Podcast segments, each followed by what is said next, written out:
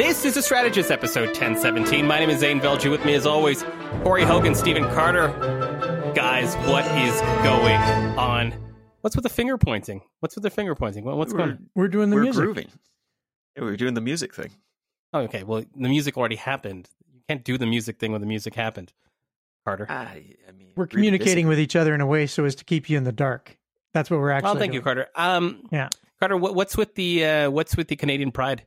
So Are you joining a convoy? What's going on? yeah, no, I uh, I was I was cheering for the. Are you celebrating the Emergencies Act? What's going on? I was Is well, I am celebrating the Emergencies Act, as you know, but more importantly, I was cheering for the uh, Canadian men's national uh, football team, and uh, went so far as to buy. Uh, I went and bought TSN so I could watch the whole tournament today. I bought it today. I you know you know when I bought it in the 37th minute of the first half. That's when I bought it. They scored one minute Oh. later, and then they kept scoring, and uh, it was a wasted. It was really quite a wasted seventeen dollars, and I still. Seventeen dollars, seventeen when Disney Plus is available to Oh, you. For, Still a sore point, guys. Carter. You know Heather's listening. Carter. Heather is listening. Shh.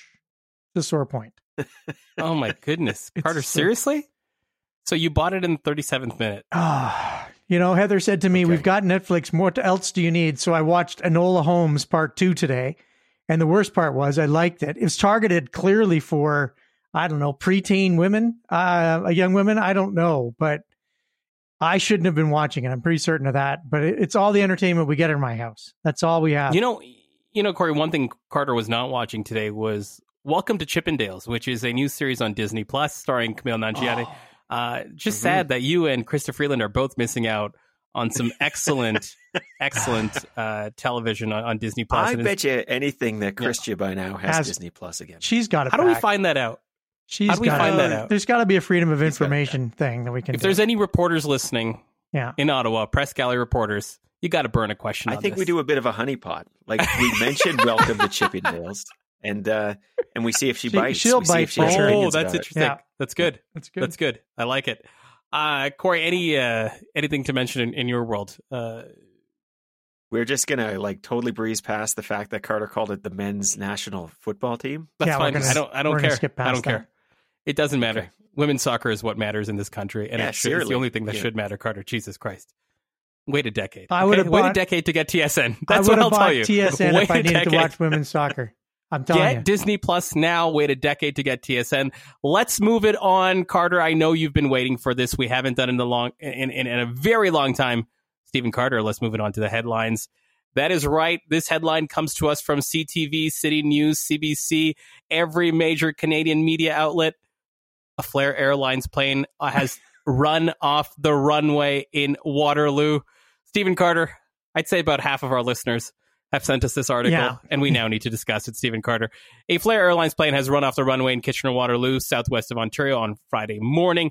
According to Flair, the plane which originated, someone got hold of them. Uh, the plane which originated in Vancouver exited the runway uh, at the end of its landing around 6:30 a.m. There are no reported injuries, and the 134 people on board exited the plane in an orderly fashion. Stephen Carter, your initial thoughts on um, on our sponsor and and their Not, uh, not our sponsor, but keep going. yeah uh, on our sponsor and and and a bit of uh, unfortunate circumstances that they've run into. well, I think I speak for everybody when I say I'm shocked they made it that far. Um, It was leaving for Vancouver. This I, is quite. I mean, the- that was that was impressive, and I think the people, the 104 or 108 people who are on board, uh, should be really thankful that they made it to uh, the end of the runway. So, uh, congratulations to them. Well- they've they've gone further than lots. not only Corey did these individuals who were leaving from Vancouver to to Waterloo get a plane trip that took them from Vancouver to Waterloo, but they got more. They actually got a few more extra meters on this flight. This is quite the value when you think about the low, low costs of those extremely uncomfortable seats uh, on those Flair Airlines flights, uh, our sponsor, Flair Airlines. Well, I was not our sponsor, but I Yeah. was going to say, um, are we sure this wasn't intentional? Because after it ran off the runway, Mhm. uh, those passengers you mentioned, they all had to get on a bus and go to the terminal. And I think that they probably wanted people to have that bus taste in their they mouth did. Yeah. rather than that Flair Airlines taste in their mouth. Oh, that That's so so smart, Carter. The bus taste was it strategic? This Let's is jump why into this. this. is why Flair Airlines is our sponsor because they they step up every time. They get us. They step up and they understand that strategy comes first. And if you have to put passengers on a bus after running them off the end of the runway, then that's what you do to make sure that their airplane experience was what it, what you wanted it to be. Yeah, Oh, a lot of airlines will go the extra mile. Flair Airlines will go the extra few feet.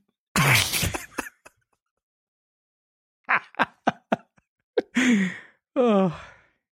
I'm I feel like wondering this how is sponsor where- content. where People is our want. Do we have to play sponsorship on- music underneath this Yeah, just to indicate that it is sponsor content? I have No. nothing to say here. Um, Corey, what should they have done? Should they have done anything other than the standard issued response that they gave, which is that listen, we exited off the run because this actually made international news. Mhm. Yeah. No, yeah, this hit, this hit CNN. do. This this hit Yeah. across the world. This this actually tells you how rarely something like this happens. Uh, a Flair airline flight lands. No, I mean uh, a plane goes off the runway. but that's the same joke twice. Why is that oh, funny? that's good. That's good. The more times That's you can good. do the same joke, the better it gets. Uh, as we I feel know. like that is a real ethos of this program, Carter. it really is. Uh, yeah.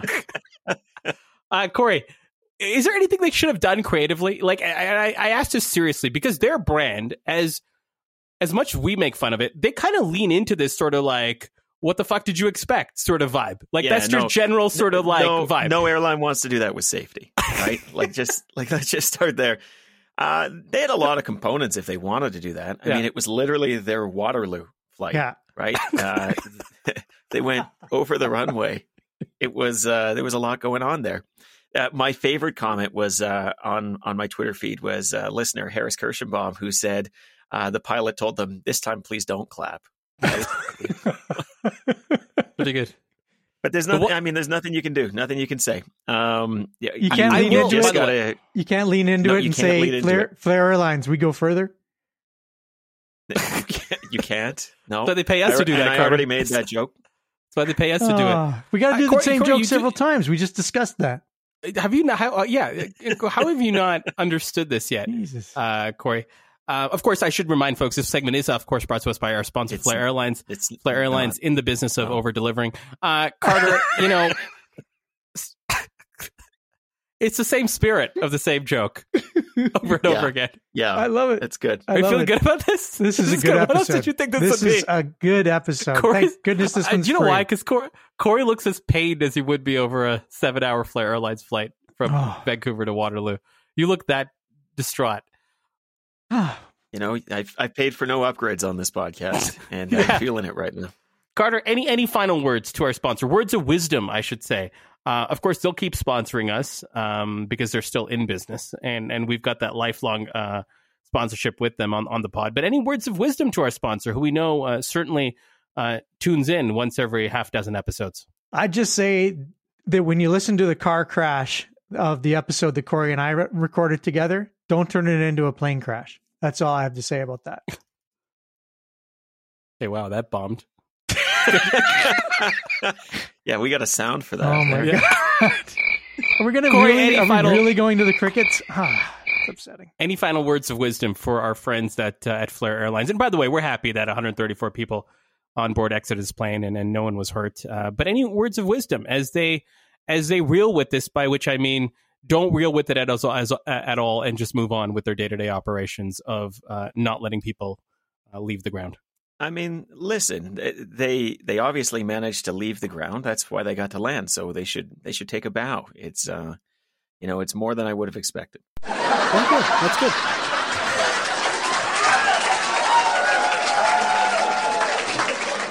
You're such a dick. Well, oh my well, uh, god! that of course uh, we'll round that out. That that segment uh, brought to us by Flair Airlines. Flair Airlines more than what you expected. Let's move it on to our next segment. Our next segment, overshooting the runway. Stephen Carter.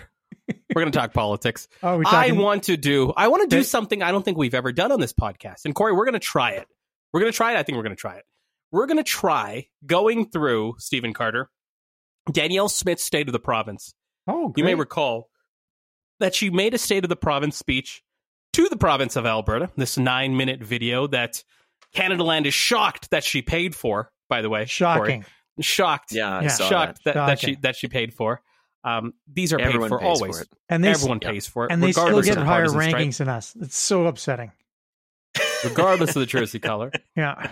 Uh, but this aired. This aired on CTV. This aired on Global. Yeah. This aired for about 10 minutes. It's a, it's a nine minute clip. Uh, and it also was put up online. In it, Danielle Smith talks about her affordability measures. She takes some stabs at, at Ottawa. And then she does this thing at the end, Carter, about forgiveness.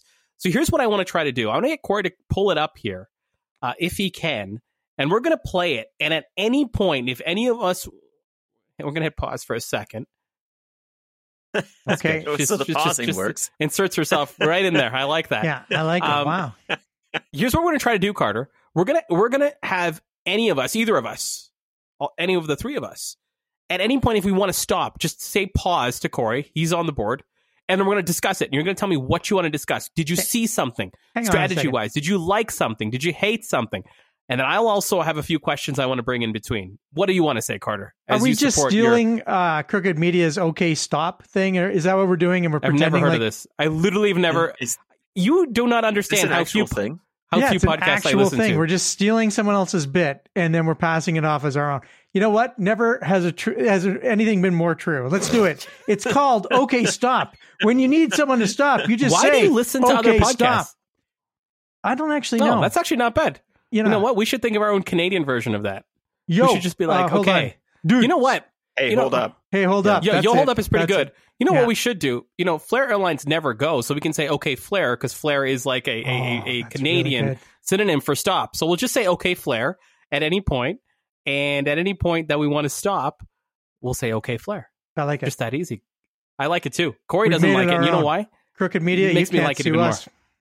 You bastard. Yeah, we made it our own. Yeah, Yeah. we named it after a low cost airline and their lack of going anywhere. And that's what we're going to do. Carter, we're going to play through this thing and then we're going to comment through it. And I want to tease apart what she says on policy. I want to tease apart how she says it. And then I want to tease apart some of the, the content that she that she in- introduces at the end because we spent a whole episode talking about what this address should be. Now that we got to see it, I want to comment on what it, it could have been and where she did, went right, where she went wrong from a political strategy, staging, messaging perspective. And I might just start here, Corey, even before you hit go. Because Carter, one of the things you said she should do is be behind the premier's desk, be dressed, you know, professionally, hmm be dressed like the person who's occupying the role. That we do see. Comment on that a bit in terms of the options that she had and the option she eventually went with a US style presidential behind the desk vibe. We've seen different premiers use different approaches. She goes with the approach that you suggested. Talk to us about that. Well, I mean, I think that this is it, it's it's almost formula formulaic. I mean, this is what you're supposed to do Hmm. when you're when you're making one of these addresses. You go behind the desk. You you know uh, the the the uh, the outlier on something like this is the um uh, the, the you know the fireside chat when they're sitting beside the fireplace and they're talking to you from the fire. I mean, there are so few sets that we have for this type of uh, address that this just becomes kind of cliche. And the reason we do it is because it works. People want to actually see what their, if you will, chief executive uh, looks like um, doing the job of being the Hmm. chief executive. Corey, I might be wrong, but was Apprentice one not like in, in a caucus room or in a boardroom somewhere? Do you recall this? Or am I thinking you're of the red Front? wrong. Yeah. He was um he was at Government House on the top Yes. floor. It's a very recognizable room when you know it. So Yeah. it, like that's the it, it is like a, a basically a backup cabinet room. Cabinet isn't usually there, but uh, it it's got this whole uh, Star Trek: The Next Generation vibe to it, yeah, yeah. and um, it's hard to miss when you're looking for it. Corey, in your take, the the behind the desk presidential style Canada and Alberta flags in behind her, right move? I, I- you know, I, the first thing I'll say I mentioned was the Canadian flag that was Mm, there, mhm. which Yeah. I is always there, but in some ways was not entirely a given. And it was consistent with some of her messaging later on about, you know, the Sovereignty Act within a united Canada. Right move because any other move, you know, in some ways, Zain, it's like any change is noticeable and any change is deconstructed. Mhm, But mhm. uh, you know, if you stick with the tried, tested, and true, you, you can't go wrong. Okay, can we can we hit play on this thing and then we can say okay, Flair when we need to, Carter. Corey All right. may not participate because he doesn't he doesn't like it. No, I'll play. I'll Uh, so you'll be happy to know that uh, the board has stopped working. oh, well, I'm okay, well, this so is excited really about helpful. That. Yeah, that was expected. You know what? I'm glad. I'm glad it's I'm glad it stopped working. You know why? Because that's poetic. Yeah. that is that is extremely poetic based on the first segment that we just had. Uh, this is the luck we deserve, Boy, Carter. talk Let's talk. There's many things I want to talk about. We actually don't have. runway. No, don't don't. Pretty good. okay. Here's here's how I'll pivot. Don't worry. Okay, Okay, don't worry, we're trained Just chill. professionals. I got it. Yeah. Carter, here I want to talk about many things, but let's start. We talked about the framing, we talked about the staging, we have her behind the desk. The first thing I want to talk to you about is what Corey just brought up. She slips it in there. It's not the main thing that she wants to say, but it's the renaming of the Sovereignty Act. She she kind of adds more words to it. The sovereignty. What was it, Corey? The Sovereignty Act within a Within United United Canada. United Canada. Yeah. Act. Talk to me about that, Carter. From a messaging strategy to have something you've talked about for months on the campaign trail, for a base that you've riled up around, you've used it as a principal sort of um, galvanizing or, or magnetizing force within your candidacy. To just relabel it like that, just uh, you know, before the throne speech, which is going to happen this week. What do you think of that move for Danielle Smith, and, and even how she couched it within the the confines of that nine minute address? Because it wasn't a big, hey, by the way, point number two, this is what I'm going to do. Tell No, me what you think. Great move. Great move. She took the the primary cons- uh, you know, the primary complaint about the Sovereignty Act, which was that it looks like you were trying to remove us from Canada, and she instead um, said, "Okay, well, that was never my intention. My intention was to to level us up to be the equals to the government of Canada. Um, so we are now. I'm just going to take your your language. Your she's trying to you know rip us away from the rest of Canada, and I'm just going to say that's absolutely not the case by putting in United Canada into the title. What did it cost her? Nothing. What does it get her? It gets her away from the critique that this is ultimately going to lead to the separation. Um, so I think it was a brilliant move. I think that it, it cost nothing, and it and it got her uh, out of that particular critique. Are we sure it cost her nothing? Well, I'm going to put a pin in that. Corey, I get your take on this. The rebranded, or even perhaps even fundamentally rechanged. The thing is, we really don't see the guts of it just yet. Uh, Alberta Sovereignty Act. What do you think? Uh, yeah, I mean, uh, it's a there's kind of a, a standard operating procedure right now with the UCP, and I think it's it's somewhat seized from politics in general, which is a certain bluntness to to political strategy here. And uh, you've seen this in in naming of bills in the United States. You've seen this in naming of Oh, bills yeah. here. But uh, there was a criticism that she had, which is you are. I mean, a legitimate criticism, seen as it was called the Alberta Sovereignty Act, Yeah. right? Uh, Mhm. But you know that it was uh, an attempt to pull us out of Canada. So she just bolted on within a united Canada at the end of it. I, I mean, and it's brazen. It's kind of ridiculous because it cuts right against the notion of sovereignty. But hey, I mean, there are worse ways to approach these things. Now, Yeah. I was saying this on West of Center this week. I don't necessarily think it'll work because I think it's too late. It's like how the uh, Canadian Energy Center was called the War Room for 6 Mhm. months before it had a name. So it was destined to always be the war room, the energy war room. It was never going to be known as anything other than that because the name took hold. And and realistically, both because uh, you know, Sovereignty Act is much shorter than uh, what she's presented to us here, which is a very long title, and because we've been talking about it now for like six months, it's um it's not likely to me that uh, that the title change is going to carry too much currency, uh, and, and like it's just a it's a bit on the nose. Hey, Carter, I don't know if you heard that Corey was on West of Center. I don't know if you just Wow. heard him slip that in, kind of like Yeah. how Danielle Smith slipped in the new name of her Sovereignty Act. I, don't know if you heard get- that. You know, uh, we weren't able to record Center. Oh, on. Thursday. I wonder where he was. Huh, Hmm, how that's weird. interesting. Okay, Yeah, well, okay. we're just pre- preparing for West of Center for those me just- gems. Let me just he's now address. his- rehashing on this podcast. yeah. Okay. Can I address that's his point? Okay. What do you think? Yes, you can, Carter. Please, please. I'll bring the energy for you. Yes, I- you can. I forgot what it was. Let's continue. no, It here- here's right. Corey brings up a really interesting point. I want to actually. Can I expand this conversation for a second?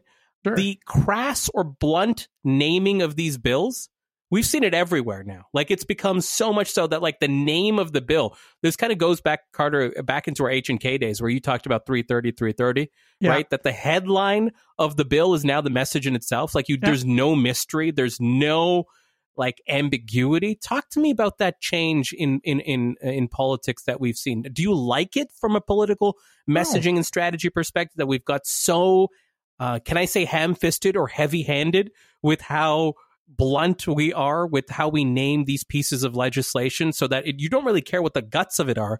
You just kind of hear the banner headline and you're like, yay or nay, based on kind of your tribe. Let's talk about that for, to me for a second. Cardinal, get your take first, and then Corey, maybe I'll throw it to you. Yeah, I mean, the Inflation Reduction Act in the United States was actually a climate change uh, and infrastructure investment more, more than anything. good point. It had Yeah, a couple of uh, inflationary reduction elements to it, but it really was designed uh, to get the United States, you know, moving towards its targets on the on the environmental front.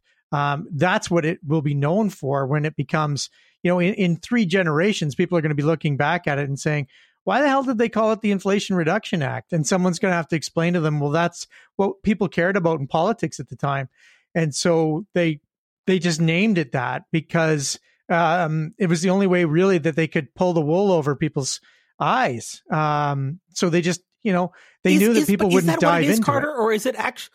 Is that what it is, or is it actually telling an effective story to help make something palatable to people? Like I want to give it, like you know, if you were in this position to have to sell the the climate change and infrastructure legislation for Joe Biden, wouldn't you want to put a casing on it that you knew could be palatable or saleable to, or salient to the to the to the to the masses? We talked last time about how all three of us were. In, I'm not sure if you were, you were must have been involved, Zain, because you did all the work, and Corey and I just took all the credit. Um, but you know, when we were working at H and K in the bitumen bubble, you know, like we didn't necessarily coin the term, but it, it, we were certainly in the room. You know, we knew the bitumen bubble was simply a branding exercise to ensure that we could get our message out to talk about the disadvantages of, of, of Alberta oil and gas at that particular moment in time. And it was the what was it? It was the bubble. It was the the the, the difference between what the prices of West Texas and uh, uh, West Canada Select were, and and you know those types of differences. Like you're never going to explain to people a complex idea. Ninety nine point nine percent of the population will never dig Mhm, into it. You know, this is why the word equalization is so challenging right now. We've made equalization equal something that it's not. We mean something different than what it actually is. But that was Ralph Klein's genius. That was, you know, uh, when when you when you do that, you reduce the com the complicated to the simple, and then it just becomes so much easier to get people to buy into it. Carter, Corey, I'm going to come to you in this in a second, but Carter, one one final follow up. Yeah.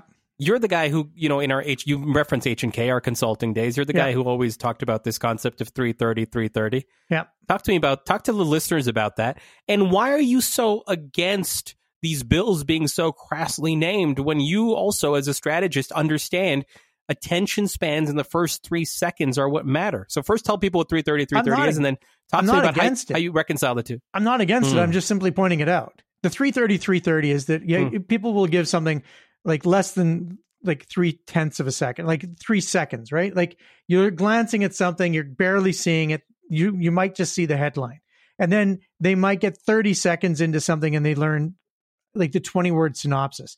Those are the two primary ways that people communicate with something. Then, if they start to get into it, then they'll spend three minutes on it. And if we can get them to 30 minutes, then we're really cooking. And we used to equate different points of engagement. So we'd write the headline for the three seconds, we'd write the body for the 30 seconds. We'd then get them to click a link for the next three minute, you know, for the three minute engagement. That's what we would count that with. And if someone gave us their email address, then we counted it as a 30 minute engagement the idea of the three and again keep in mind it wasn't actually three seconds 30 seconds 3 Mhm. minutes 30 minutes. We actually used 330 330 as a branding mechanism to describe something a- along the lines of our engagement ladder right? Some other folks in the company were using the term engagement ladder. We created the words 330 330 and that created as i mean it was the same shit right? It's the same shit just applied a little Well, bit differently We we didn't create it. It's a sales term. 330, 330. No, the, you know, the we created everything moving up us. from three seconds elevator. We pitch did it all. To, We you've were a amazing. Presentation. Why won't you give us the credit? Yeah, why why are you like this, Corey? Like, Why are you like this? I just gave Carter a bunch of credit. he could have just you know, stayed quiet. People would have been I fine. could have. Just I like could've, Carter would have been like, "We're would've- stealing a Looking segment," and then and then that jinxed the whole segment, and then fucking board stopped working. you know, Corey. any any segment that relies on the soundboard, which We- was has a like mistake. a batting average Yeah. of of like zero. Yeah. yeah. I was gonna say anything above 400 is all star level, so you better choose your choose your like a Willie Mays style batting average for the soundboard is what I expect. Corey, talk to me about the heavy handed nature and the branding of these bills. You brought this concept up. Like, are you into it as a marketer, as a strategist, as a comms person? Do you get yeah, it? I mean, I, I'm into it, but I do. People do tend to go a bit nuts with it, um, and this is not necessarily the idea of let's brand the bill in a in a thoughtful way that's going to be that three second branding. This is a this is a bolt on to repair damage, right? Like, so I, I feel like it's a little bit different. I mean, it's taking some of the same tactics, but it's a little bit different. The Americans go crazy overboard with this. So you've talked about a couple of American bills here. Mhm. Uh, do you remember the Infrastructure Act? yeah. Do you, Yes. do you remember the original name of the Infrastructure Act? Oh No. no. Invest in America Act. Oh, But Invest was an acronym. It stood for Investing in a New Vision for the Environment and Surface Transportation in America. oh, that's Act, beautiful. Right? Wait, sorry. The the I in invest stood for invest. Investing. Yeah. okay, But- okay. But this is true of like the we talk about the Patriot Act. It Yeah. it was it's it's an acronym. It was the USA Patriot Act, uniting and strengthening America by providing appropriate tools required to intercept and obstruct terrorism. That's actually pretty fucking good. That's actually that that was actually pretty good. That's I mean, the terrorist act really- read these. Really shitty for people that look like me, but the acronym, I mean, one of the best. No, That's actually I mean, that.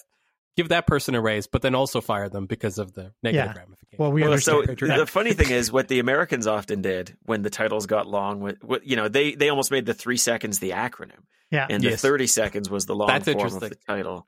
You know, and then they went further and further into the bill. But th- the reality is, when it gets too long, when it gets too cumbersome, people give it a shorthand.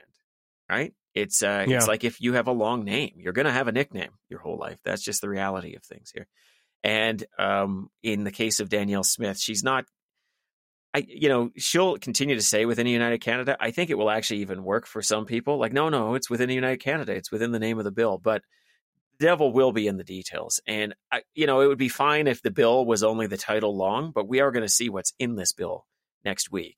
And that's going to determine a lot about how we feel about it being in the United Well, I think Harvey, that- you said it's without risk. Uh, Tell to me about that because I see some risk with her base. Conservatives have, you know, not had a a a very cordial time with one another over the course of the last half decade to decade in Alberta. It's been a lifelong story.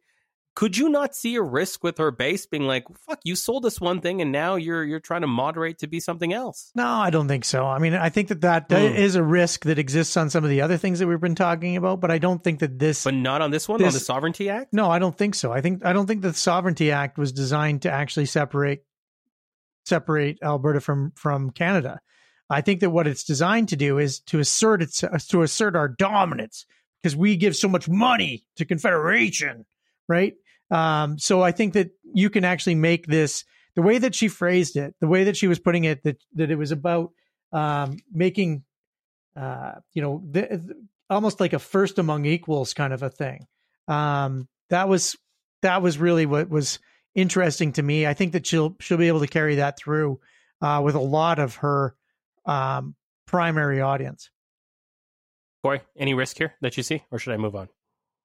Yeah, there is some, depending on again what's in the bill, right? So Mm. if this is just a rebranding, that audience will be able to say, no, no, this is this is still what we want. This is what we were doing all along. This is what we believed we were getting. Um, but she may have set herself up a future challenge. Interesting. Carter, let's talk about the guts of what she announced. It was $600 payments over the next six months for each child under 18 and families with lower incomes. Uh, this, of course, uh, is on top of the uh, payments that she will be that will be made to seniors and people who receive benefits from AISH. Um, those, of course, also being re-indexed. Carter, as it relates to the bulk of what you wanted to talk about, affordability, did you like what she had to say on it? Because there was a few chapters to this. There was an intro that included some side, you know, elbowing to the federal government and the the the the Trudeau Notley Singh alliance. Then there was here's what I'm going to do on affordability. Then there was the extra as it related to her personal character and what she said, and I'll get to that in a second. But talk to me about the the heart of what you wanted to do here on a policy. Did you like it? Did you not like it? Tell me why. well, I, I, mean, I didn't really like it. Um, and tell me why. I, I, because I don't. First of all, I don't like it doing away with the gas tax at all. Uh, I think that the gas that tax is, part of this. That's right. is is essential, at the, especially at this moment. The next time. six months will not increase. That's right. Yeah. Um, so I, am not a big fan of that. Uh, the second piece that I'm not a big fan of is uh, the six hundred dollars over the next six months. Uh, as you know, or, or, likely are aware, Zain, because you are um, sentient, there is an election coming in Alberta. It's going to take place in the next six months. Um, I do not like vote buying, and I don't see how anybody can tell you that this is anything but the most um, direct of vote buying. I will give you money right now for the next six months until after the election. And I don't know, maybe I'll give you more after the election. But if I'm not elected, maybe you won't get anything. Um, so for me, it, it was kind of, uh, I mean, it's it was so simple and so crass uh, that just kind of it aggravated me. I, I did not like, um, I did not like the the the way that the money was was just kind of offered out and thrown around. Uh, Corey, talk to me about that. So, from your perspective, overall thoughts, and I want you then to get re- uh, to to react to Carter's concept of of what he calls vote buying here, and I want to talk about that in terms of we were talking about how crass you can name a bill. Well, I want to talk about how crassly you can create a policy that is designed to incent people because that's what people do. That's what political parties do, Carter, as I know you're well aware. But how artfully did she do this, right? How craftily did she do this? Corey, your initial thoughts on, on the package that she introduced. Carter also mentioned that Alberta will not charge the gasoline tax for the next six months and will increase the rebate amount Alberta households and small businesses already receive on electricity, in addition to that $600 that I was mentioning. Your overall thoughts on the package uh, that she announced?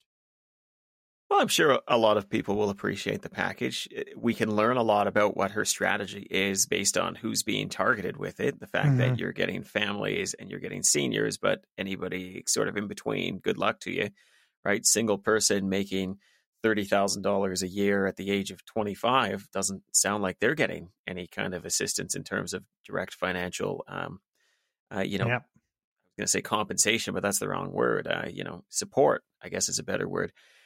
It is, um, it is always a little suspicious when governments start making um, cash payments to people just before elections. I will say Danielle Smith's not alone here. The Liberals did this with seniors, you will recall. Mm-hmm. Um, Federal uh, liberals, you're talking about. That's right. The yeah. well, if the provincial liberals in Alberta been anywhere near uh, uh, the ability to do that, not since uh, you I'm left, just, Corey. Just, not since you left, brother. Not since I left. You, you, they yeah. had they had a chance, Corey. Yeah, and then they didn't after you left. The uh, it's not just before an election, but we also have the GST rebates going up. Similarly, that's just putting money in in people's pockets. Again, targeted uh, in different ways. Uh, but you know, the GST rebate is for for lower lower income Canadians. Um, but there are people who get caught up in that who probably don't need the GST rebate. So, uh, yeah, I mean, this is a long tradition of Canadians being given money that just effectively funneled through the government. And what in the hell is the point of that, right? That's just that's just sort of adding overhead along the way. And yes, there's something redistributive about it, but it it doesn't seem like the role of government is just to write checks to people, right? And uh, one of the big critiques of um, democracy over the years has been that at a certain point, if you're going to be a crass politician, you can just yeah. Buy people off with the public purse, which is at the end of the day, it's kind of like our own money. And and and this has often been a right wing critique, mm-hmm. right? Where you have this majority that is going to take the money of a minority and redistribute it. And so it's really interesting to see a UCP government take this approach, but we live in kind of deeply cynical times. But, you know, there's this famous quote by a not famous person named Alexander Fraser Tytler. Uh, and he said, A democracy cannot exist as a permanent form of government um, because it can only exist until voters discover they can vote themselves largesse from the public treasury. From that moment on, the majority always votes for the candidates promising the most benefits from the public treasury. with the result that a democracy always collapses over loose fiscal policy, always followed by dictatorship, according Uh, to him. So You can see why this guy didn't become famous. He he liked to talk. Yeah, I mean, He's like, a downer. there This had to wasn't, be wasn't some. pithy with his quotes. this was no, this Yeah. no listen, this quote goes Gettysburg on. Address. This, Yeah. this quote No. goes on. This Is quote this quote goes longer and than the and on. Gettysburg Address? Oh my goodness! Well, maybe Gettysburg the public Address is treasury not very and uh, of course the democracy of the. Uh, that's good. Yeah. It's, uh, we get we get the spirit of it, Corey. Do Um, you? Yeah, we did. No, we really did. Thank you. That was great. Hey Carter, actually, I, this is this is actually very fascinating to me because there's two elements to this. Okay. Let's start at the most basic element of this concept of vote buying. Oh, I thought we were talking about Tytler's life. We are No, not no, going to talk about no, Tyler's life. over that. Yeah, We're, that sounds like a movie. yeah. Tyler's life. Yeah, Who would play Tyler? uh, I was Correct going answer to. is Steve Carell. Oh, Steve Carell would play Tyler. Steve Carell can play anyone that has the Tyler sort of essence. Carter, yeah. do we have evidence that this concept of throwing, I'm not going to call it vote buying just yet, this concept of throwing around money prior to an election works? Can you talk to me about this? Like, you may not have it in front of you, but, but like, is this actually so mythologized that it is now the snake that eats itself, that it's actual total bullshit? Like, we actually just think you need to do it uh, because you can if you're in power. Talk to me about the veracity here. Like, you've been in government prior to an election. You guys have done similar shit. Like, talk to me about this. Yeah. Is there proof that this works? Is there proof? I, I don't have any proof off the top of my head. I don't have uh, an example that's jumping into mind or some sort of proof point off of um, uh, research that's been done. But from my own experience, yeah, this works. Uh, people want something for nothing, right? The entire, in fact, the entire Alberta advantage is us just basically taking money, um, one time money, and turning it into operating spending and never fixing uh, the base, which is trying to figure out how we're going to spend and, and control our spending to to match our our income. As long you know what Ralph Klein didn't say when he said we created an Alberta. Um, what he didn't say when he said we created the Alberta advantage is that we were just paying for it using one time revenue, and you know if you can get something for nothing, why wouldn't you? I mean, you'd be nuts not to. And that's been the entire Alberta way uh, for as long as we've, you know, basically been pumping oil. Great. Okay, I've opened this bracket, so might as well keep it open. Uh, the Danielle speech kind of is is our through line, but we're examining a few things as we talk about it. So, talk to me about this from your perspective. The strategy of throwing around money. At what point is it cynical, and at what point is it actually strategic? Right. At Well- what point? And is there like is it porous? Like because at some point, like or or is the concept of vote buying always going to be applied by the other side? because in certain cases you can get away with it it could be under the radar it could be perhaps more strategic or timely or targeted one might say but talk to me about some of these principles are there any principles on, on how you do this so you're not accused with that big red stamp of vote buying as carter just you know so loudly said only a couple minutes ago as he introduced the, you know the content or the main content of danielle's speech Look, vote buying is in the eye of the beholder, and it tends to be an accusation when it's somebody that you don't like doing something Hmm. that you don't like, perhaps. But the difference between vote buying and just government governing is is pretty pretty narrow. Uh, you know, things That's cost money in Yeah. government, and when you do things, they cost money. And before elections, you do things. And by the way, you do this in your real life too. You get busy before you have a performance review. You make sure that you can check some boxes. You can say that you've accomplished certain things. And if you happen to be managing the public purse, that's going to take money that uh, belongs to us in Commonwealth, you know, collectively there. So let, us just sort of start with like it is very much in the eye of the beholder. okay It, it, in fact, maybe I'll just say one more thing about that. If you were to say Rachel Notley was going to give a speech on, uh, you know, helping deal with inflation, what do you think it would have looked like? It would have looked. I mean, we know it would have had the gas tax thing because, uh, you know, the Alberta NDP is uh, for some reason really riding that horse. Um, but it would probably also have had targeted money for people at, at this particular moment. Now, would it have been the same groups? Maybe, maybe not. Would it have been paid in the same way? Maybe, maybe not. But those are policy decisions that you can actually kind of justify.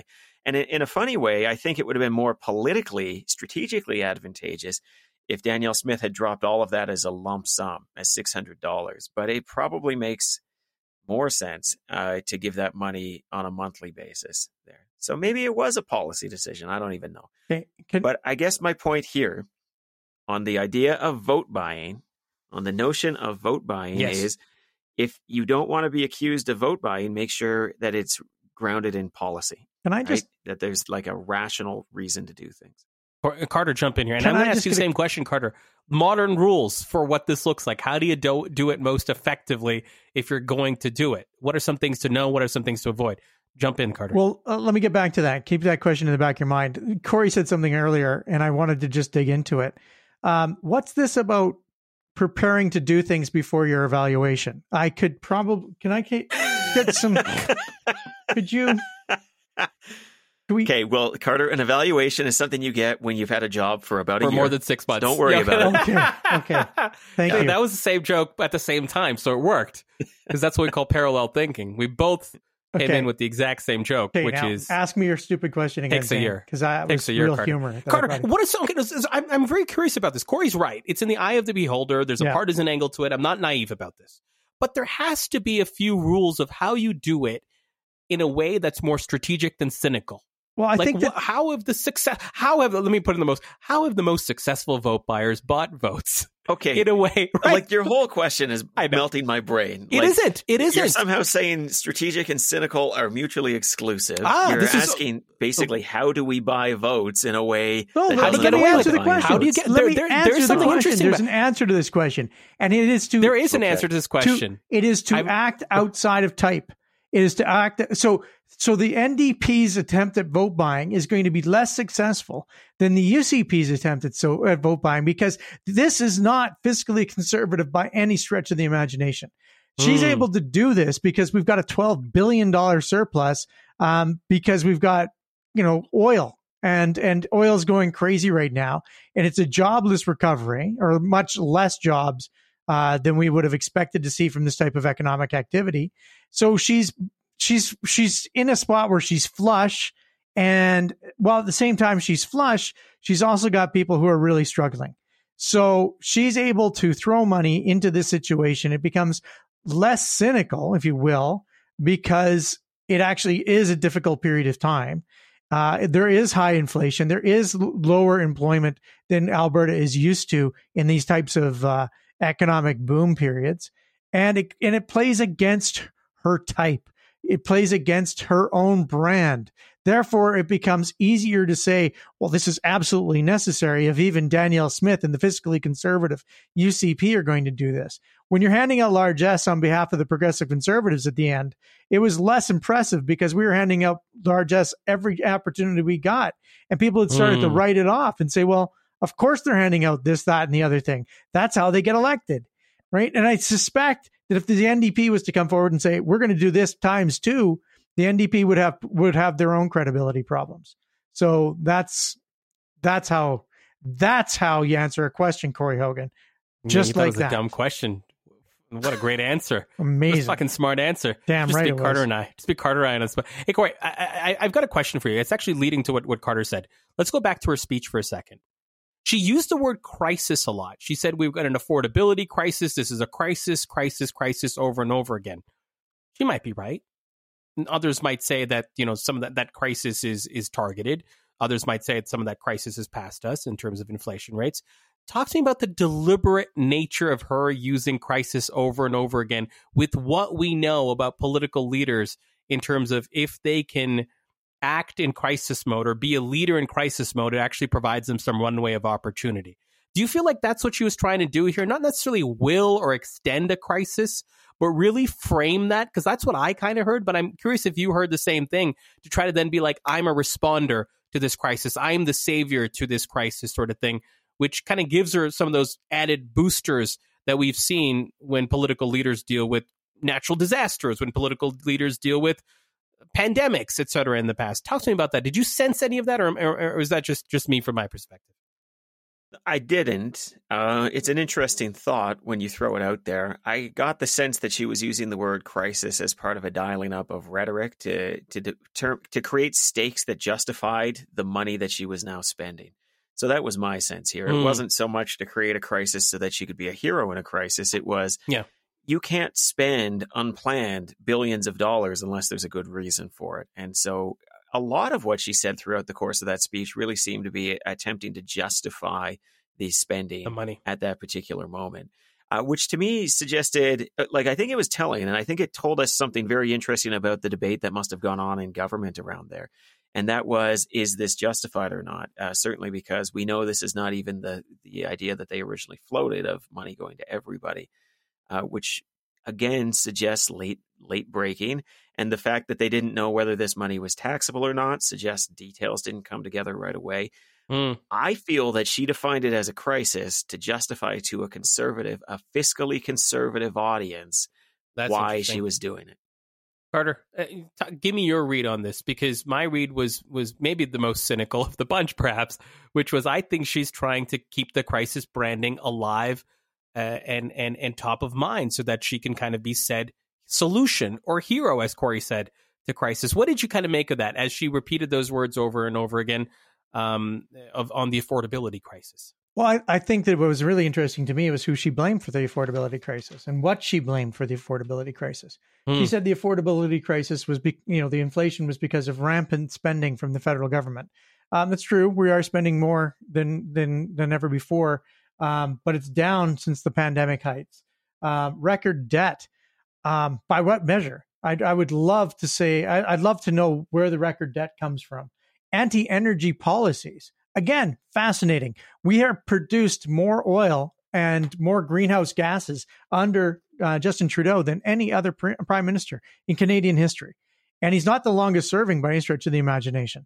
So, what exactly are the anti energy policies that she's talking about? Because we went past the, I think it was the red, who, I can't remember who put a cap in. It the cap of uh, greenhouse gases was Notley. we're well past those caps now. They've been repealed, obviously, under Jason Kenney, but we've got, we are producing more GHGs than, uh, than we ever have. And so I want to know, just out of curiosity, you know, Dan, Danny, Danielle, um, what is our anti-energy policies that we're that we're going against? This is all part of the the narrative. It's a crisis that doesn't exist except in the heads of Albertans. Um, and the reason it exists there is because we keep being told that bad things are being done to us um, by this evil, evil uh, federal government. So that's where the crisis lies. The crisis lies there. Corey, uh, t- talk to me about uh, crisis. You wanted to add a piece here as well. Yeah, uh, you have to be very careful when you continually say something is a crisis as a politician, right? If you say it's a crisis and if you can't solve it, or more accurately, if you're perceived not to be able to solve it, Mhm. you are signing your own political death warrant. And uh, you know, Mm. there's there's a place for kind of creating language about clash and, and contrast and controversy. But if you define something as a crisis, if you point the crisis to a couple of you know very specific things, as Danielle Smith did, and then you are unable to do anything about them, eh, watch out.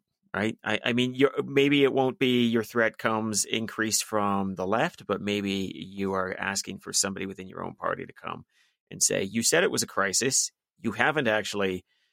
I don't know, declared sovereignty. We must go further. Something like that is very hmm. possible. So um, you've got to be careful that you don't let the language get away from underneath you. And I think in many ways, this is one of the lessons of Jason Kenney's tenure, right?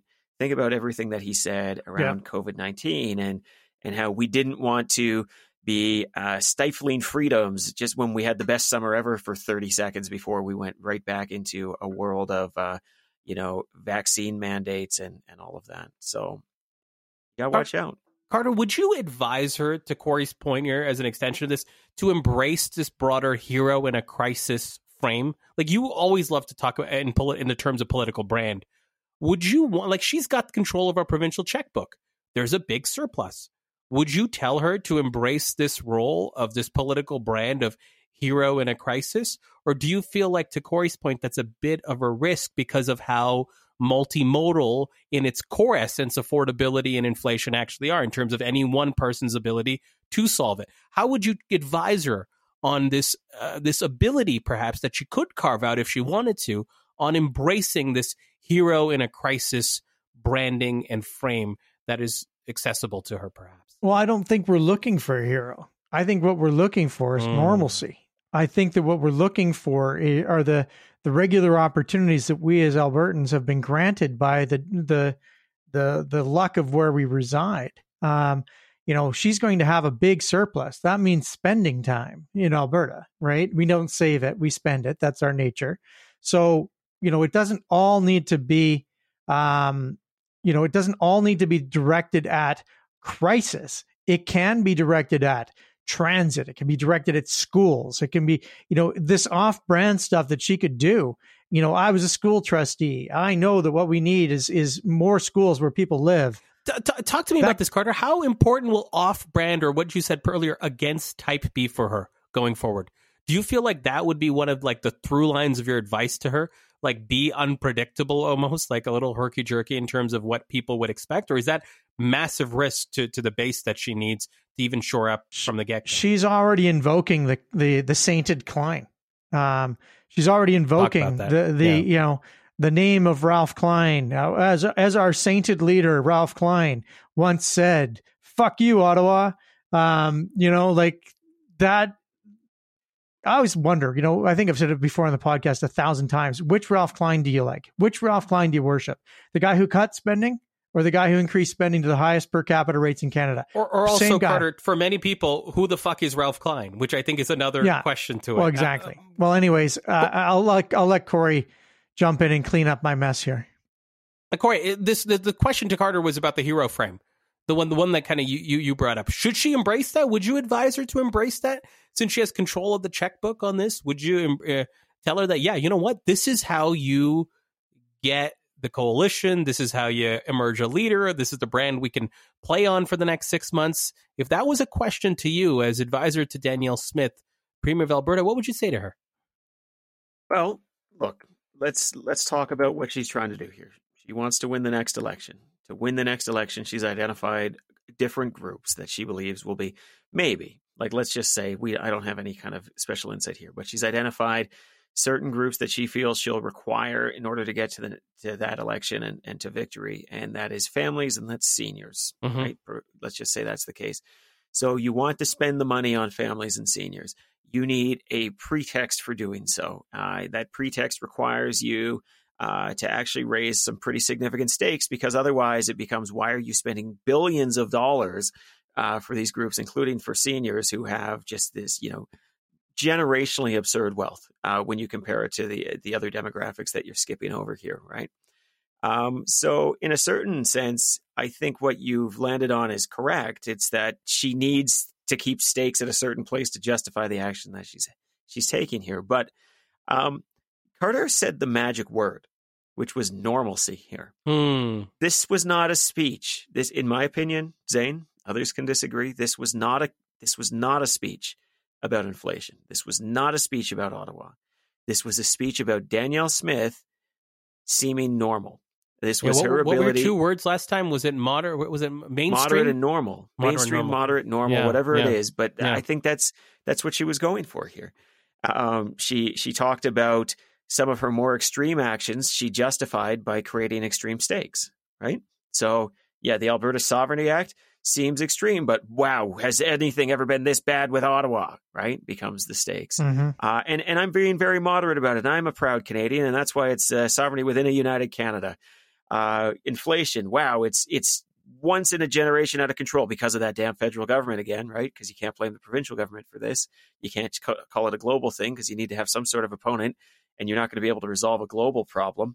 So I'm going to take these actions, and, and and this is a very practical, pragmatic thing to do. You don't normally think of conservative spending money in this way, but I'm a very moderate, normal individual. Mm. And then she even ends by saying, effectively, I've taken extreme positions in the past you know, way back in ancient history as of like six months ago. Yeah. And, uh, you know, I, I've evolved. I've learned from all of you. I am a normal, moderate, mainstream politician. And that was the purpose of this speech.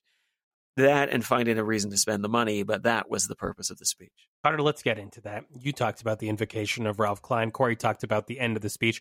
She spends the last. I, am going to. I'm spitballing. I don't have it in front of me. Uh, I don't know if you know, but the board broke. Uh, the last 60 seconds or so, um, talking about how she's made mistakes in the past. Her views have evolved. She's not a radio show host anymore. That she said contrarian things. I don't know if she used the word contrarian, but I'm paraphrasing, Yep, here, yep. right? Um, and that you know, I hope you give me the same um, latitude or charity uh, that you gave Ralph Klein, uh, a guy that we love and would say inane shit all the time and be forgiven for it. Right? Still paraphrasing. Yeah. What did you think of her inserting that at the tail end? Did you feel like it was desperate? Did you feel like it was strategic? Would you have advised her to do it, Carter? I think we did advise her to do that. I did, as a matter of fact, and you guys laughed at me. Do you remember making fun of me and saying that I was stupid? Um, because that's what you guys said, and I Kinda said, all blurs together. Yeah. If we're going to be honest. "Yeah, I mean, Wow. what what's one Jesus. difference between calling me stupid for this thing or for that thing?" But you guys used to call you guys called me stupid because I said she should stand up and say these are the things, and you said, and you said all you're going to do then is get Give people to look Give for them. Go look for Mm. them. Well, I'll tell you something. No one's looking for them. Instead, everybody's saying, "Yeah, well, that was actually pretty good. Now she's got herself out of trouble." And Has she? You think so? listen, I said it weeks ago. I was right then. I'm right now. There is no way she. We are forgiving people. We are very, for, and I think that most people are forgiving. Um, we forgave Ralph Klein, Mm. who was heinous in so many ways, and um, you know, this is this. You know, Danielle Smith, young woman, asking for our forgiveness. Damn right, most Cana- most Albertans are going to forgive her. She took a big step towards normalcy Mm. as Corey said, I was pissed off because I thought she lied. I was pissed off because in her healthcare section, she seemed to blame management for long emergency room waits. Do you have too much management or do you not have enough frontline staff? Like, I don't understand what the hell she's talking about here. She's making up stories to justify her behavior. Um, you know, I was, I was furious as I was listening to the whole thing. Uh, where the hell Yeah. are these hospitals and ORs that are sitting there empty with nurses at the standby ready to go? Do you think do you think a doctor just fucking walks into an ER and just cuts open a patient and hopes for the best? There's some tools required, and, and to tool up these operating rooms and to get you know like go to Canmore and have your operation. Do you have any idea what that would be like? Do you have any idea how many changes that would require to enable that actually to happen? Sure, there might have been an OR that was sitting empty because we don't fund the ORs in in rural Alberta anymore. But the reason we did that is because we didn't have the doctors, we didn't have the nurses, and we couldn't afford to have operating rooms in 3,700 hospitals across the fucking province. But she doesn't need to say any of that because she's she's now normal, normal. Can just- I- can- I want to jump you- on that. Yeah, I'm before gonna- you, yeah, go before you go. I just need to just quickly. Uh, I just feel like it's the right time. You know, we've recorded 1,017 episodes, and there are things I've said. Oh, I've taken contrarian stances on this podcast, so I just hope the listeners that you know they give me the same courtesy they'd give a Ralph Klein. Or- you know, or that Danielle they, Smith. They would just allow me. Okay, yeah, just just inserting that in there. Okay. Corey, react to Carter right here, and also react to should she have done that apology ask that ask for an apology or i hope you see me through the glasses you saw ralph klein through uh, back in the 90s and the two, 2000s talk to me about if you would have advised her to do that and then react to carter's healthcare tirade as well Yeah, I don't think I necessarily would have. No, I think you- I would have didn't. left that you didn't. yeah, unspoken, Yeah. or um, I well specifically the Ralph why would Klein you, why, thing. why why would you have not asked why would you have told her to say this is like if you were to talking to her the day Mm. before that afternoon be like here's why i wouldn't tell you to insert this like what would your rationale be I don't know. I don't actually think that Ralph Klein has aged perfectly with like the general population. I have no polling on this. I'd actually be very curious to see how Mhm. Albertans think about Ralph Klein over time. But uh, when I think about the groups that she needs to win, I just, I you know, a lot of them simply did not live in Alberta. Um, in uh, you know in Ralph Klein's day, I was trying to figure out exactly how many just by running a couple of like loose napkin calculations here, but let's just keep it simple. You know, there's more than a million more Albertans than when Ralph Klein was premier. People have been coming and going by the hundred of thousand. Uh, you know, immigration, emigration. People have died. People have been born. I seriously doubt, you know, more than half the population was old enough and here uh, when Ralph Klein was premier. So they oh they will only know the legend of Ralph Klein uh, Mm. for good and for ill. And um, and what she was talking about was not so much the legendary Ralph Klein. She was talking about some very specific moments that she was asking people, okay, stay with me here. This is a group of so half the half the population of this province, still a province, not a mm-hmm. country mm-hmm. yet. We'll wait and see what the yeah, sovereignty yes, yeah. Very close. Yeah. Half the population of this province, let's just say for fun, wasn't here when Ralph Klein was here. And they know just the legend of Ralph Klein. And that legend is probably mixed, but I doubt it goes into a lot of details about all of Ralph Klein's personal public failings. And so, like, does she really want to remind people and and sort of evoke him to talk about things that a lot of these people will never have heard of? And if they were to look up, they're going to say, "What the fuck? Why did you give him a pass for throwing money at homeless people? Why did you do like? Why did you allow him to continually apologize for these things? Like, they didn't live it and they didn't feel it, and so she can't pull on those feelings. I guess that's the simplest way I'll put it here. And so it just simply shouldn't have been said. It should have been left unsaid. She should have just left it as it's a basic human decent thing to do to, to just sort of give people latitude. Now, on the healthcare stuff, by far the thinnest part of the speech, her plan to fix healthcare was basically bullet one, fix healthcare. Bullet two, don't break healthcare. Bullet three, you know, repair the things that are broken in healthcare. Like it, it said absolutely nothing. Yeah. Uh, the one piece of substance that she gave was the manager's piece, which just gave me like flashbacks. It was like the 2012 election. And, and it actually made me worry has her view of healthcare not updated in 10 years? Because like the idea of too many managers was huge in Alberta in 2012. But, uh, you know, the reality was never quite that. And the reality is certainly not that now. Like when you look at CIHI data and, and data that allows you to compare healthcare system to healthcare system, Alberta is very lean on the manager side. Yeah. So what are we talking about? Almost here? too lean, unbelievably. Yeah. Carter, let's let's let's put the package back together. Let's put the bow back okay. on the nine minutes of Danielle Smith. Oh. What did you make of it overall? Now that we've kind of jumped in and out of certain segments, had some open bracket conversations on other items. What did you make it of it overall? What would you one thing you would have advised her to change if you were advising her or to do differently?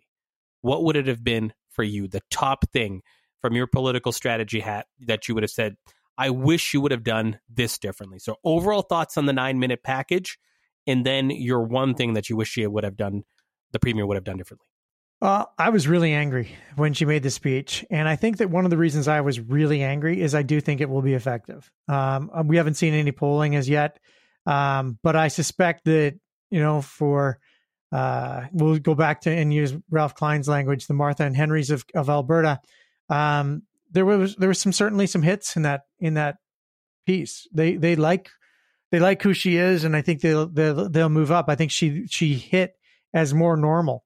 Um, we also talked about making sure that she had one through line, and she failed on that massively. Uh, she can have all the different topics that she wants, but she just she was all over the place. Um, the, these four ideas, these four things that she kind of walked through, um, too much, too too much. I mean, um, if I was giving her advice, I would have asked her to uh, think about going slower, um, to focus on being normal, and to give us some things that aren't personal but are societal. Um, she's already mused about the Calgary to, to Calgary to uh, to Banff train. Um, she's mused about a couple of other uh, big infrastructure projects, projects. You know, yep. Lean into some of that. Give us a school. We like schools. Schools are good. You know, take some of that largesse that we're going to have and and spend it for us as a community and not us as individuals. And that I think would have played a smidge better for her in the in the long run. Boy, give me your thoughts on the overall nine minute package that we saw. It could be from content to presentation to what Carter just mentioned on through line to um, to, to the overall sort of end to end topics that we discussed. Give me your overall thoughts on this, and then one thing you, if you were strategizing with or for Danielle Smith, uh, the Premier of Alberta, you would have told her that I wish you would have done this differently. Yeah, so clearly not a through line, a real grab bag, a real potpourri of a speech, yeah. um, which I, I think I said was likely to happen, but I think both Carter and I said she should have a through line. Uh, it mm. would be a hmm. better speech if there was a through line. Uh, insofar as there was a theme, it was kind of, you know, moderate and, you know, middle of the road. And I do think that sort of came through relative to the caricature of her that she has helped develop in her first month on the job. And, um, you know, she can only get away with this so many times. There's only so many times you can say, whoops, sorry, on such a big public stage. And you know, God help her when she has to start reversing things that she said as premier, right? She's only been in the job a month and she's reversing things that she said mm. four, five months before she had the job. There will be things that come up that really make us all go, uh, wait, what? What are we talking about here? Yeah. What is happening? Because because of who she is and because she listens to people and then she repeats what she's heard and she takes their advice. And that's a wonderful thing. Uh, you know, in a counselor, it is probably not a great thing in a premier. You know, discernment is such a massive part of the job. Um, my advice to her on the overall speech, in addition to, I think it could have, um, I think it could have been a little bit better. Uh, I mean, like it, stylistically, it very, or yeah, like it had a very rushed feel in mm. my opinion. Uh, it, it, feels like it was maybe one, two takes of, of a lot of these sections and put together. I couldn't get over as somebody who who does this for a living how often she seemed to be tripping on her teleprompter. Yeah. You can see it when you know it and when you yeah, can feel you can. it. And you can. I can't imagine why they didn't just say, okay, that was fine, but let's go and do another one and let's go do another one. And normally when you do this, you run through it a couple of times, you hide the cuts. Um, you don't even hide the cuts in, you know, cutaways to charts. That's that's easy. But actually, if you go to any one of these kind of produced teleprompter speeches, what happens is you'll see it Multiple goes cameras. wide, yeah. narrow, wide, narrow, and it or just sort of cuts camera in yeah. out. Side, and right. it no, not even like just same camera, wide, narrow, wide, narrow and you do it almost to look like it's it's a point of emphasis or impact but it allows you to cut on the paragraphs and it just looks like it's part of the production. And if that was the best of those takes i'm confused. I'm confused why they didn't just do more takes until she had a certain comfort with the teleprompter. On that note though she was clearly uh, you know really quite intentional about her words and just don't know if that format works for her. That would be my other piece of advice. Hmm. She felt a little wooden for me, and she's playing high stakes, but um, I don't know. I, I, there was something about it that just really seemed off. Really seemed off. It didn't use like kind of her best attributes. She is so warm and effervescent on a stage in front of people. I know you can't do that with the premier address, but it just if I were them, I would be playing with more formats. I would not be going back to this format more regularly. But Carter, comment on that. That's an interesting like. point stylistically, but that Corey mentions. Well, and and one of the interesting things that I noted was the um, uh, the stage right camera shot. Um, so there's a yes. straight there was a straight on camera shot, and then there was a stage right camera shot. And I was confused by that because the stage right camera shot offered us nothing new and didn't give us anything. Like it looked like it, it didn't look like a good shot. It it, it made her well, look so clearly a cutaway when you go to that. Yeah, shot, it, right? and it was not.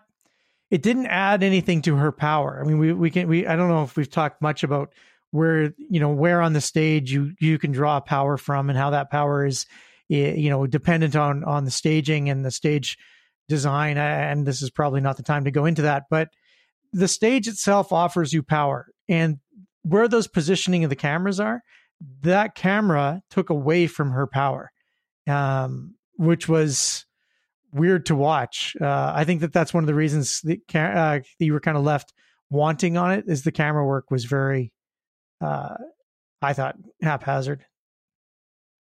We're going to leave that segment there. That segment, of course, brought to us by our sponsor, Flair Airlines. Flair Airlines, we hope you forgive us like you did Ralph Klein.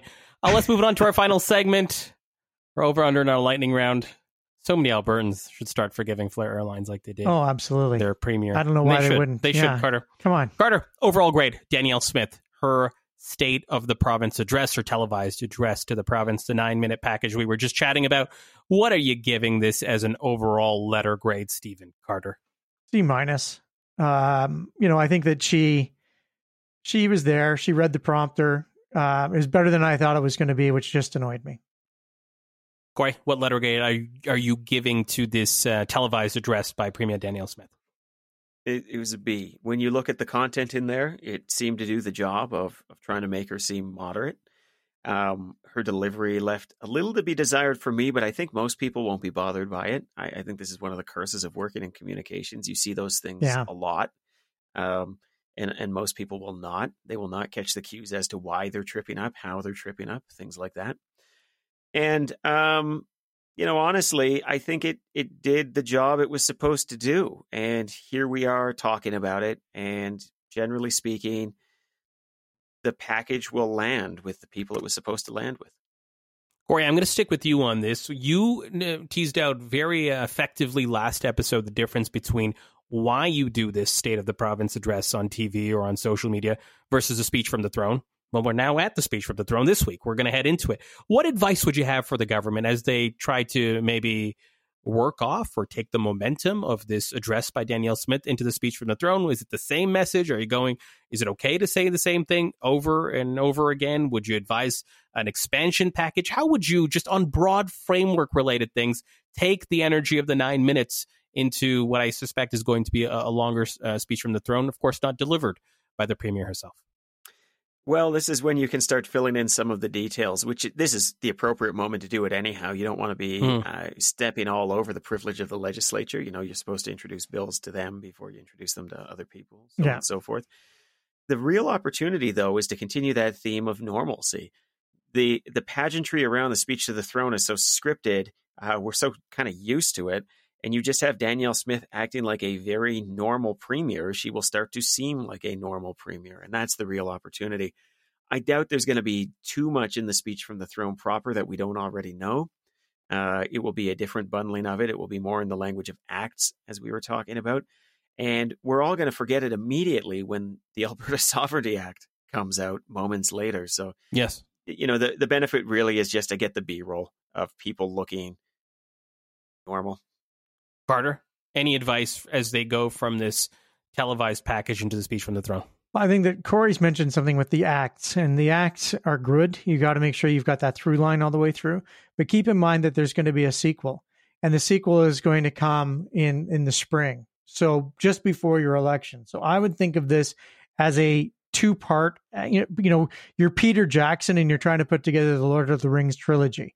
How are you going to sculpt? Because we got into this trouble in in 2012. We we Did sculpt. you just give Peter Jackson credit for Lord of the Rings? Isn't that who way? it was? Is that what just? Yeah, isn't that who it was? Yeah, I mean, that's who made the movies Yeah. on the books. yeah. Well, he's yeah, but the he's guy. directing. He's talking about directing. This is What the fuck, Corey, Corey? I mean, is So you the think he's dominant introducing medium. New me off a plot? tr- you think he's introducing new plot points?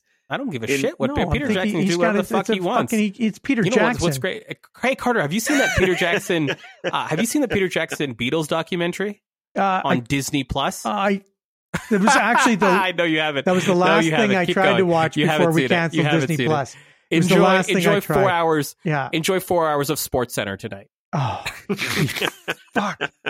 It's really upsetting. Enjoy four straight hours of the same highlights. well, Heather asked me what Uh, we Carter. got, and I'm like, we've got five TSNs. I did not even know there was such a thing as five TSNs, but here we go. Carter, fi- finish your thought on this. Uh, on on on on. Uh, three acts, three big pieces. We were Yes. in 2012. We forgot that we had to do a budget. We had to do a speech from the throne. We had to do uh, a campaign. And each of those things needs to be distinct, but build on one another. You can't repeat the same plot points. And the person who really did that the best was Peter fucking Jackson. the legend, man himself. Carter, I'm going to stick with you for a second. Thank you. On the political on the political strategy, I'm going to be very clear on this. On the political strategy by the Danielle Smith government, give me a letter grade on their new provincial government regulation that says no Alberta schools or pre kindergarten classes can require students to wear masks to attend school, uh, and and and no online schooling anymore. So this just came out on the on the Friday. Yeah. Uh, the rules take effect immediately, um, and they also, uh, like I mentioned, prevent almost every Alberta school from shifting grade one to twelve classes to a solely online format. On a pure political strategy perspective, what letter grade do you give the Smith government for this new regulation? Oh, it's an abomination. Um, you know, in terms of letter ga- grade, I would give it an, a, you know, seventy five percent. Um, she's playing to her base. She knows who she's playing to. Um, in terms of what I actually think of the policy, I think it's disgusting uh, to determine that you cannot uh, require people to wear masks before you actually know what's going on, especially when you actually have uh, huge lineups. Um, you know, adding a, a trailer to the Alberta Children's Hospital waiting area is not a solution. Mm. Um, so to say, you know, you can't wear masks at a time when, uh, you know, shit's getting real uh, for for Alberta families, and this is just going to show that she's completely out of touch. I remind people, Danielle Smith was fired as a school trustee, and now she's prohibiting their school, her, you know, other school trustees from doing their jobs. So I'm not impressed um, by that action, and I think that that really undermines who the, who she's supposed to be. And again, uh, I look at the sycophants lining up to serve with her uh, in her government, and I'm unbelievably uh, unimpressed by people who know better but are standing beside her as she makes these uh, ridiculous uh, proclamations from her throne.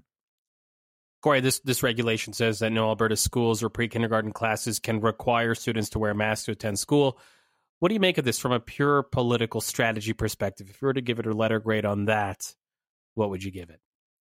I honestly don't know. Um, obviously, it is not very good public health strategy.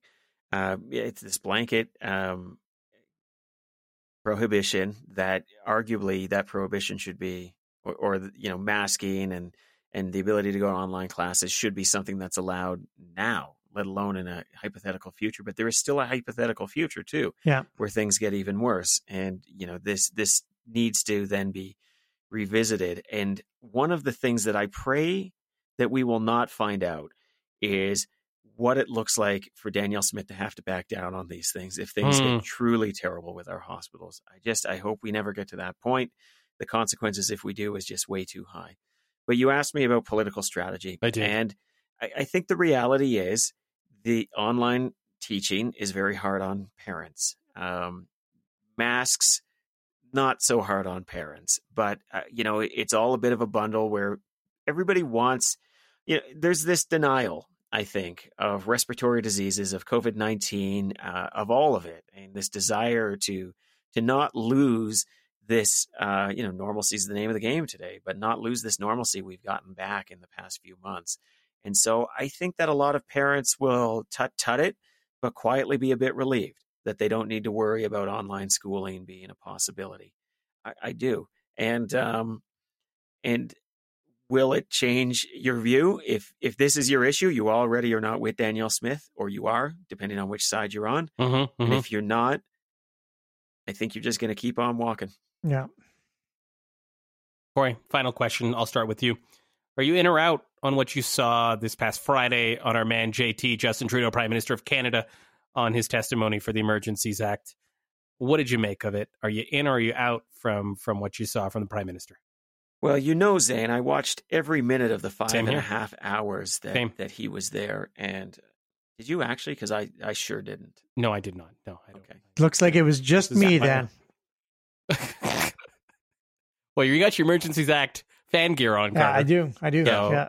No, I mean, it sounds like it went well. I didn't watch it. I, I saw the sound bites. Some people online were upset he used French, which is crazy because it's one of our official languages. And um, and most of the uh, you know pundits who reviewed the performance seemed to think it was pretty solid. Some people saying maybe still not a legal justification, but certainly strong political, strong economic justification. Um, and he doesn't come out of it looking all that bad or that unreasonable, and apparently had quite a command of his portfolio. And that's great. That's exactly what you need if you're the prime minister. And by the way, for the prime minister to go for five and a half hours and subject themselves to this, that in itself is saying something, especially when one of the narratives on the other side is that he's hiding. Nobody hides by being in, in like a public inquiry for five and a half hours.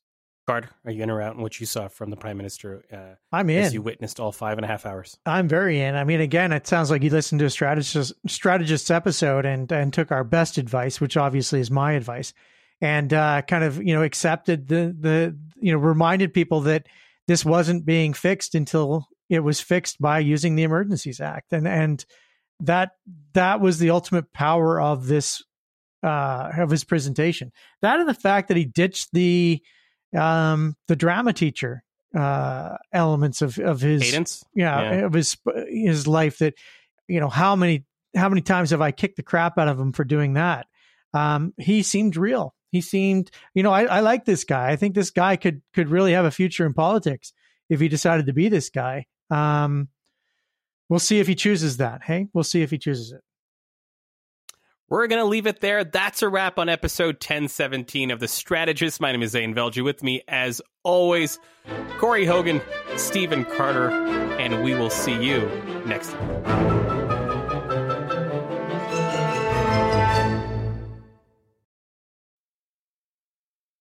Why are we back? A democracy cannot exist as a permanent Oh form God. of government. It can only exist until the voters discover that they can vote themselves largesse from the public treasury. Seriously? From that moment on, the majority always votes for the candidates promising the most benefits from the public treasury, with the result that a, democ- a democracy always collapses over loose fiscal policy, God, it's fuck. This is why people want dictatorships. Yeah. Followed by a dictatorship.